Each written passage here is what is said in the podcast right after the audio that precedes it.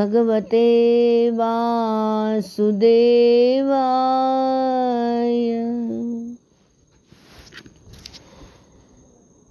आगे महात्म्य में गोकर्ण उपाख्यान के बाद भागवत सप्ताह की यज्ञ यज्ञ की विधि बताते हैं, कैसे सप्ताह होता है, सप्ताह का श्रवण कैसे होता है। अथ ते सम्प्रवक्ष्यामः सप्ताहश्रवणे विधिं सहायैर्वसुभिश्चैव प्रायः साध्यो विदस्मृतः। महात्मा का जो छठा अध्याय है, उसमें सप्ताह श्रवण की विधि समझाई है। कथा सुनना है तो भाव कैसा होना चाहिए? निष्कामता का भाव ही श्रेष्ठ है।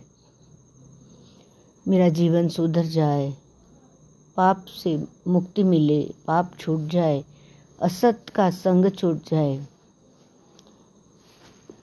अशौच छूट जाए, और रंग दे चुनरिया, ऐसी रंग दे चुनरिया। मुझे भक्ति का रंग लग जाए, ऐसे भाव से जिसको कथा सुननी है, उसके लिए तो बस कोई ऐसे समय ही नहीं है कि जब कथा नहीं पढ़ सकते हैं, नहीं श्रवण कर सकते। बारह मास पवित्र ही है। रोज कथा पढ़ सकते हैं, रोज सुन सकते हैं, गा सकते हैं। अच्छा वक्ता कैसे होना चाहिए सुखदेव जी के जैसा? पूर्ण वैराग्य और पूर्ण भक्त, पूर्ण वैराग्य युक्त भक्त। वैराग्य है, तभी तो भक्त होते और भक्ति है तभी तो वैराग्य होते सुखदेव जी के समान वक्ता में वैराग्य होना चाहिए। वक्ता के लक्षण बताए हैं, तभी सुखदेव जी के समान वैराग्य माने, उत्कट वैराग्य माने, सब में वो ही वो ही समाया हुआ है। सुखदेव जी की ब्रह्म दृष्टि तो ऐसी स्थिर हो गई कि वह स्त्री है, पुरुष है, उसको कोई चैतन्य का वस्त्र ही शरीर है, इस, ये, ऐसा भाव पूर्णता उनमें है। ब्रह्म दृष्टि स्थिर रहने पर जगत दिखता ही नहीं है। जगत ब्रह्म रूपी हो जाता है। ब्रह्म ज्ञानी होना बड़ा कठिन नहीं है। ब्रह्म दृष्टि स्थिर करना बड़ा कठिन है। सुखदेव जी महाराज की ब्रह्म दृष्टि स्थिर है। सुखदेव जी में वैराग्य परिपूर्ण भरा भरा हुआ है कूट कूट के भरा हुआ है। विरक्तो वैष्णवो विप्रो वेद शास्त्र विशुद्धिकृत। दृष्टांत कुशलो धीरो, वक्ता कार्योति निस्पृह। कैसा होना चाहिए वक्ता? एक तो ब्राह्मण शरीर होना चाहिए, जिसका ब्राह्मण शरीर नहीं है, उसको व्यास गद्दी पर बैठने का अधिकार है ही नहीं। गाय भले ही कम दूध देती हो या बिल्कुल दूध ना देती हो, लेकिन तभी भी पूजा तो गाय की ही होती है।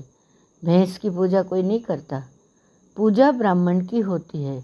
केवल जाति से ब्राह्मण नहीं, जो बराबर त्रिकाल संध्या करते हो, विरक्त हो वैष्णव पिपरा संध्या वंदन करता हो, क्योंकि श्रीमद् भागवत गायत्री रूप है, तब सब प्रकार की चिंता छोड़कर के बाकी कथा में बैठो। भागवत की पूजा करो लक्ष्मी नारायण जी की पूजा करो, शांति से कथा सुनो। वक्ता विवेक से ऐसी कथा करे कि कथा में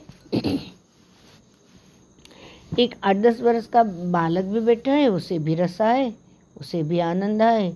वो कोई भी अबाल वृद्ध कोई भी हो सभी को रसमय लगे, ऐसी भाषा होनी चाहिए। और अति सरलता से, बहुत बड़े बड़े अलंकारिक शब्द बोलने से, ऐसे कथा उत्तम है, ऐसे नहीं है, समझ में आ जाए। सार तत्व। कथा एकदम सरल, सहज होनी चाहिए। बोध हो जाए, ज्ञान हो जाए। दृष्टांत तो क्या कहना चाहते वो समझ में आ जाए। दृष्टांत, उदाहरण दे के सिद्धांत को बराबर समझ में आए। ए, इस प्रकार वर्णन करना चाहिए।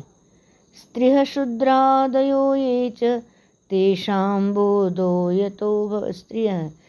है, शूद्र है। जो कि गुरुकुल जाके वेद पठन नहीं कर सकते हैं तो वेद का सार रूप ये श्रीमद् भागवते अति मधुर है कथा, रसमयी है, मंगलमयी है। पाप का विनाश करने वाली है, मन को शुद्ध करने वाली। कथा सुनने से क्या होता है भाई? मन शुद्ध हो जाता है। और पाप जैसे तो कुछ रहते नहीं। महात्मा की कथा यहाँ परिपूर्ण करते हैं। अब भागवत का प्रारंभ होगा। श्रीमन्नारायण श्रीमन्नारायण श्रीमन्नारायण श्रीमन्नारायण। हरये नमः हरये नमः हरये नमः। पूज्य श्री गुरु जी की कृपा से आज श्रीमद् भागवत का महात्म्य से आगे बढ़ते हैं और श्रीमद् भागवत की मंगल शुरुआत होती है और ये परम सौभाग्य है कि आज मासा नाम मार्गशीर्षोहम मार्गशीर्ष महीना शुरू होता है और हमारे कथा का प्रारंभ हो रहा है। अगले उसमें देखते हैं।